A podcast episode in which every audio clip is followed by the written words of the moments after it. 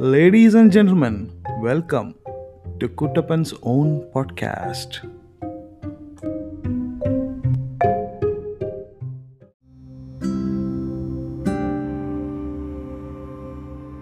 കുട്ടപ്പന്റെ പുതിയ പോഡ്കാസ്റ്റിലേക്ക് ഏവർക്കും വീണ്ടും സ്വാഗതം. ഇന്ന് കുട്ടപ്പൻ ഒരു സർപ്രൈസുമായിട്ടാണ് വന്നിരിക്കുന്നത്. ആഫ്രിക്കൻ ജീവിതാനുഭവ കഥകളുമായി ഇന്ന് കുട്ടപ്പന്റെ ഒപ്പം ഒരു ഗസ്റ്റ് ഉണ്ട്. None other than Sudhiyettan hello സുധിയേട്ടാ hello thank you Kuttappan welcome welcome to Kuttappan's show ഇന്ന് ഇരുപത് വർഷത്തോളം ആഫ്രിക്കയിൽ എക്സ്പീരിയൻസ് ഉള്ള വർക്ക് എക്സ്പീരിയൻസ് ഉള്ള സുധിയേട്ടന്റെ കുറച്ച് ആഫ്രിക്കൻ വിശേഷങ്ങൾ അറിയാനാണ് നമ്മൾ ഇവിടെ ഇരിക്കുന്നത്. സുധിയേട്ട ആഫ്രിക്കയിലേക്ക് ആദ്യമായി വിമാനം കയറിയപ്പോഴുള്ള ഒരു എക്സ്പീരിയൻസ് ഞങ്ങളോടൊന്ന് വിശദീകരിക്കാമോ? ആഫ്രിക്കയിലേക്ക് ആദ്യമായി പോകുന്നത് ബോംബെയിൽ നിന്നായിരുന്നു. എത്യോപ്യൻ എയർലൈൻസിലാണ് അഡിസ് അബാബ എന്നുള്ള ആഫ്രിക്കൻ എയർപോർട്ടിലൂടെ പോകുന്ന എത്യോപ്യൻ എയർലൈൻസ്. നൈജീരിയയിലേക്ക് ഏതാണ്ട് പത്ത് മണിക്കൂറിന് മേലെ എടുത്തു കാണും. നൈജീരിയയിലേക്ക് ഇറങ്ങുമ്പോൾ ഏതാണ്ട് പ്ലെയിൻ ഷോട്ടിലേക്ക് എത്തുമ്പോൾ നമ്മൾ കാണുന്ന സിറ്റിയുടെ ഭംഗി ഭംഗി എന്ന് പറയാൻ കഴിയില്ല. അവിടുത്തെ അവസ്ഥ കണ്ടപ്പോൾ എവിടെയാണ് വന്ന് ഇറങ്ങുന്നതെന്ന് സംശയം തോന്നിപ്പോകുന്ന ഒരു അവസ്ഥയായിരുന്നു അത് കൂടെ അടുത്തടുത്ത് വരെ വരെ ഇവിടെ ഇറങ്ങണോ ഉടനെ തിരിച്ചു പോകാനുള്ള വല്ല വഴി നോക്കണോ എന്ന് പോലും ചിന്തിച്ചു പോയി ഇതായിരുന്നു ആദ്യ എക്സ്പീരിയൻസ്.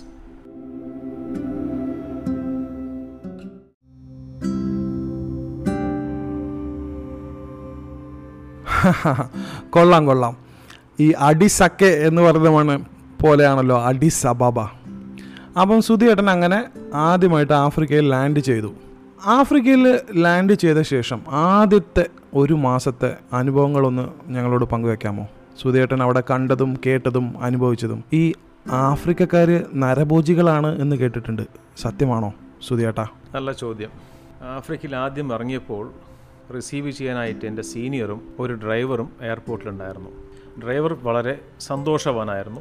അവന് പുതിയൊരു ബോസിനെ കിട്ടിയ പോലെയോ ഒരു പുതിയ ഇരയെ കിട്ടിയ പോലെയുള്ള സന്തോഷമായിരുന്നു കണ്ടത്. അതിനുശേഷം ഞങ്ങൾ ഞങ്ങളുടെ വീട്ടിലേക്ക് പോയി. രണ്ട് ദിവസം അവിടുത്തെ കാര്യങ്ങളെല്ലാം നോക്കി നോക്കിയും കണ്ടും. പ്രധാനപ്പെട്ട ബുദ്ധിമുട്ട് എന്തെന്ന് ചോദിച്ചാൽ ഇവരെ ഒന്നും കണ്ടാൽ തിരിച്ചറിയാൻ ബുദ്ധിമുട്ടായിരിക്കും. ഡ്രൈവർ തന്നെ ആയിരുന്നു നേരത്തെ വന്നത്. ഇനി വേറെ വല്ലതും ആയിരുന്നോ എന്ന സംശയം വരുന്ന രീതിയിൽ എല്ലാവരും ഒരുപോലെ നമുക്ക് കാണപ്പെട്ടു. ഇവർ പല ഭാഷ സംസാരിക്കുന്ന ആൾക്കാരാണെന്ന് അപ്പറിയാൻ കഴിഞ്ഞില്ലെങ്കിലും പിന്നീട് അറിഞ്ഞു.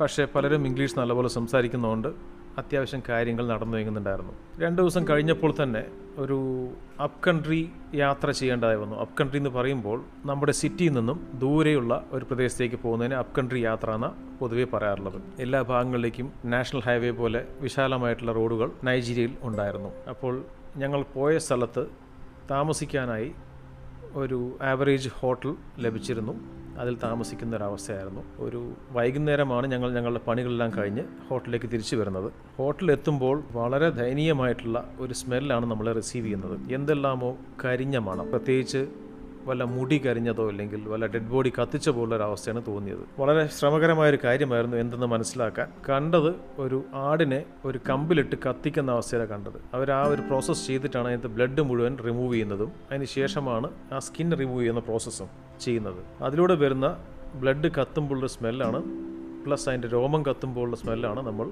കേൾക്കുന്നത്. അപ്പോൾ നിങ്ങൾ ചോദിച്ച പോലെ ആദ്യമൊന്ന് തോന്നിപ്പോയി. ഇവർ നരഭോജികളായിരുന്നോ എന്ന് ഒരു ഭയം എന്റെ മനസ്സിലുണ്ടായിരുന്നു. ആടിനെ കാണുന്ന വരയ്ക്ക്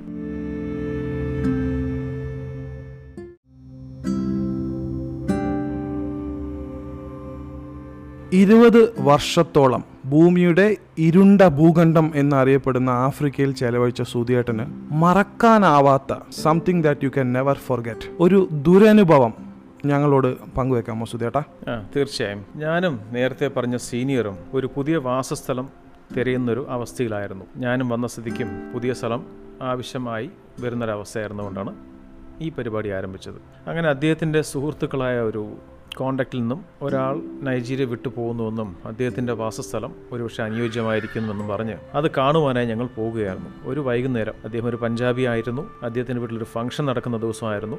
അപ്പോൾ ഫംഗ്ഷൻ നടന്നെല്ലാം കഴിയുമ്പോൾ ഒരു ഒമ്പത് മണിയായി കാണും. അപ്പോഴാണ് അദ്ദേഹം ഫ്രീ ആകുന്നതും ഈ കാര്യങ്ങൾ സംസാരിക്കാൻ ഞങ്ങളെ അനു വിളിക്കുന്നതും. അങ്ങനെ സംസാരിച്ചു കൊണ്ടിരിക്കുമ്പോൾ പെട്ടെന്ന് ആരൊക്കെയോ വീട്ടിനുള്ളിൽ കയറി വന്ന പോലൊരു ബഹളം കേട്ടു. ഞങ്ങൾക്ക് മനസ്സിലാക്കാൻ കഴിയുന്നതിന് മുമ്പ് തന്നെ അത് ആംഡ് റോബേഴ്സ് ആയിരുന്നു എന്നൊരു ദുഃഖസത്യം ഞങ്ങൾ മനസ്സിലാക്കി. മിക്ക ആൾക്കാരെയും വീട്ടിലുള്ള എല്ലാവരെയും അവരുടെ റൂമിലേക്ക് ഷിഫ്റ്റ് ചെയ്യുകയും നിലത്ത് കിടക്കാൻ ആവശ്യപ്പെടുകയും ചെയ്തു. അതിനുള്ളിൽ തന്നെ കയ്യിലുള്ള പൈസയും വിലപിടിപ്പുള്ളതെല്ലാം അവർ അഴിച്ചു വാങ്ങുന്നുണ്ടായിരുന്നു. ഞാൻ മറ്റൊരു റൂമിൽ ഇന്റർനെറ്റിൽ എന്തോ വർക്ക് ചെയ്യുന്നൊരു സമയമായിരുന്നു. ഒരാൾ എന്നെയും വന്ന് ഫലമായി പിടിച്ചു കൊണ്ടുപോയി. വാച്ചും പൈസയും എല്ലാം വാങ്ങി അതേ റൂമിൽ കൊണ്ടുപോയി കിടത്തി. കിടക്കാൻ സ്ഥലമില്ലാത്തതുകൊണ്ട് എനിക്കൊരു ചെയറിന്റെ അടുത്ത് ഇരിക്കാനാണ് വിധിയുണ്ടായിരുന്നത് അതുകൊണ്ട് തന്നെ അവിടെ നടക്കുന്നതെല്ലാം എനിക്ക് ആൾമോസ്റ്റ് എല്ലാം കൃത്യമായി കാണാൻ കഴിയുമായിരുന്നു. കാശിനു വേണ്ടിയുള്ള ആവശ്യങ്ങളായിരുന്നു അവർ ഉന്നയിച്ചുകൊണ്ടിരിക്കുന്നത്.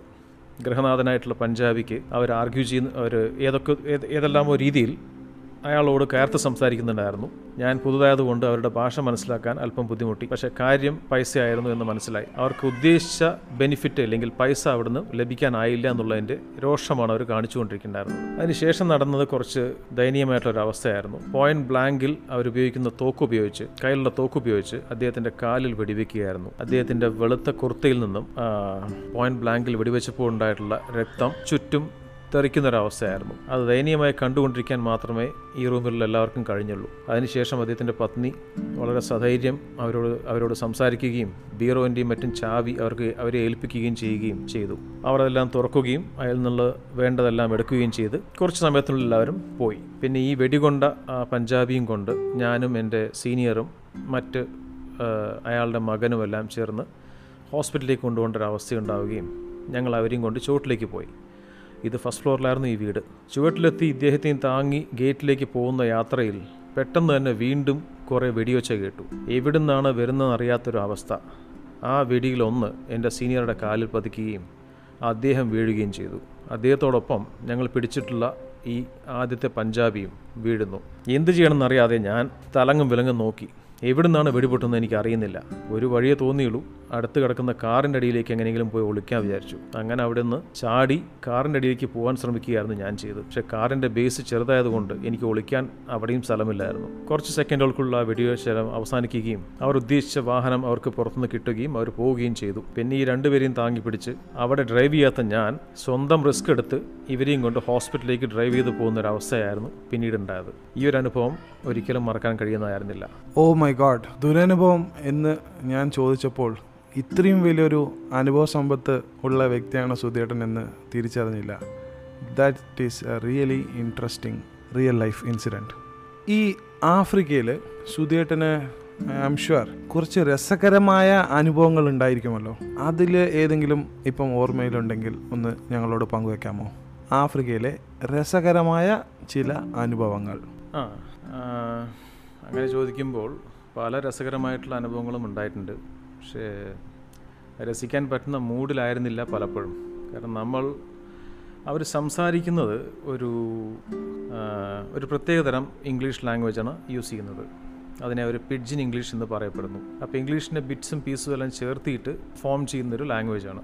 ലോക്കലി ഉപയോഗിക്കുന്നത്. പക്ഷേ എഡ്യൂക്കേഷൻ എഡ്യൂക്കേറ്റഡ് ആയിട്ടുള്ള ആൾക്കാർ ഉപയോഗിക്കുന്ന ലാംഗ്വേജ് പ്രോപ്പർ ഇംഗ്ലീഷാണ് ബ്രിട്ടീഷ് ഇംഗ്ലീഷാണ് അത് നമുക്ക് മനസ്സിലാക്കാൻ ബുദ്ധിമുട്ടുണ്ടാവില്ല. ആൾദോ അതിലത്തെ പ്രൊണൗൺസിയേഷൻ കുറച്ച് ഡിഫറെന്റ് ആണെങ്കിലും നമുക്ക് മനസ്സിലാക്കാൻ കഴിയും. പക്ഷേ നമ്മൾ ലോക്കലുമായി ഡീൽ ചെയ്യുമ്പോൾ രസകരമായിട്ടുള്ള ഒരുപാട് സംഭവങ്ങൾ ഉണ്ടാവാറുണ്ട്. ഫോർ എക്സാമ്പിൾ നമ്മൾ ഡ്രൈവറോട് ഒരു കാര്യം ചെയ്യാൻ ആവശ്യപ്പെടുന്നു. അപ്പോൾ കുറച്ച് കഴിഞ്ഞ ശേഷം അദ്ദേഹം വരുന്നു. നമ്മൾ ചോദിക്കുന്നു എവിടെ? എന്ന് ചോദിക്കുമ്പോൾ അവർ നമ്മളോട് പറയുന്ന ഭാഷ ഇങ്ങനെ ആയിരിക്കും ഐ ഡോണ്ട് ബ്രിങ് ആം. നമ്മൾ അത്ഭുതപ്പെട്ടു പോവും. ഇവനോട് ഇപ്പോൾ പറഞ്ഞേ ഉള്ളൂ ഒരു സംഭവം ചെയ്യാനായിട്ട്. ഞാനത് ചെയ്തില്ല എന്ന് പറയുന്നൊരു ഭാഷയാണ് എനിക്ക് മനസ്സിലാക്കാൻ കഴിഞ്ഞത്. I don't bring. ഞാൻ കൊണ്ടുവന്നില്ല. അപ്പോൾ നമ്മൾ വീണ്ടും ചോദിക്കുകയാണ് എന്തുകൊണ്ട് കൊണ്ടുവന്നില്ല? So he still repeating the same thing I don't bring um. അപ്പോൾ ഈ അവസ്ഥ നമ്മളെ രോഷാകുലാക്കുന്നു പിന്നീടാണ് മനസ്സിലാക്കുന്നത് അവൾ അയാൾ പറഞ്ഞു വരുന്നത് ഐ ഡോൺ ബ്രിങ്. ഞാൻ കൊണ്ടുവന്നു എന്ന് ഡൺ. ഡോണ്ട് അല്ല ഡൺ. ഞാൻ ചെയ്ത് കഴിഞ്ഞു എന്നാണ് അവൻ പറഞ്ഞുകൊണ്ടിരിക്കുന്നത്. നമ്മൾ എന്തുകൊണ്ട് ചെയ്തില്ല എന്ന് ചോദിക്കുമ്പോൾ അവൻ ചെയ്ത് കഴിഞ്ഞ കാര്യമാണ് പറഞ്ഞുകൊണ്ടിരിക്കുന്നത്. ഇത് ആലോചിച്ച് ഒരുപാട് ചിരിക്കാറുണ്ട്. ഇങ്ങനത്തെ അവസ്ഥകൾ ഡെയിലി വരാറുമുണ്ട്. അത് മനസ്സിലാക്കുന്നവർക്ക്. I don't bring. Very nice. മിക്കവാറും അമേരിക്കക്കാരനും ഇംഗ്ലണ്ടുകാരനും ആഫ്രിക്കയിൽ ചെന്നാൽ ഗ്രാമർ പറക്കാനുള്ള സ്ഥിതിവിശേഷങ്ങളാണ് സുധിയേട്ടൻ ഇപ്പോൾ നമ്മളോട് പങ്കുവച്ചത്. നമ്മുടെ ആഫ്രിക്കൻ യാത്രാനുഭവങ്ങൾ ഇനിയും തുടരുന്നതായിരിക്കും. താങ്ക് യു സുധിയേട്ട ഫോർ ദോസ് വണ്ടർഫുൾ ഇൻസൈറ്റ്സ് അപ്പം കുട്ടപ്പൻ തൽക്കാലം വിട വാങ്ങുന്നു ബൈ ശ്രോതാക്കളെ.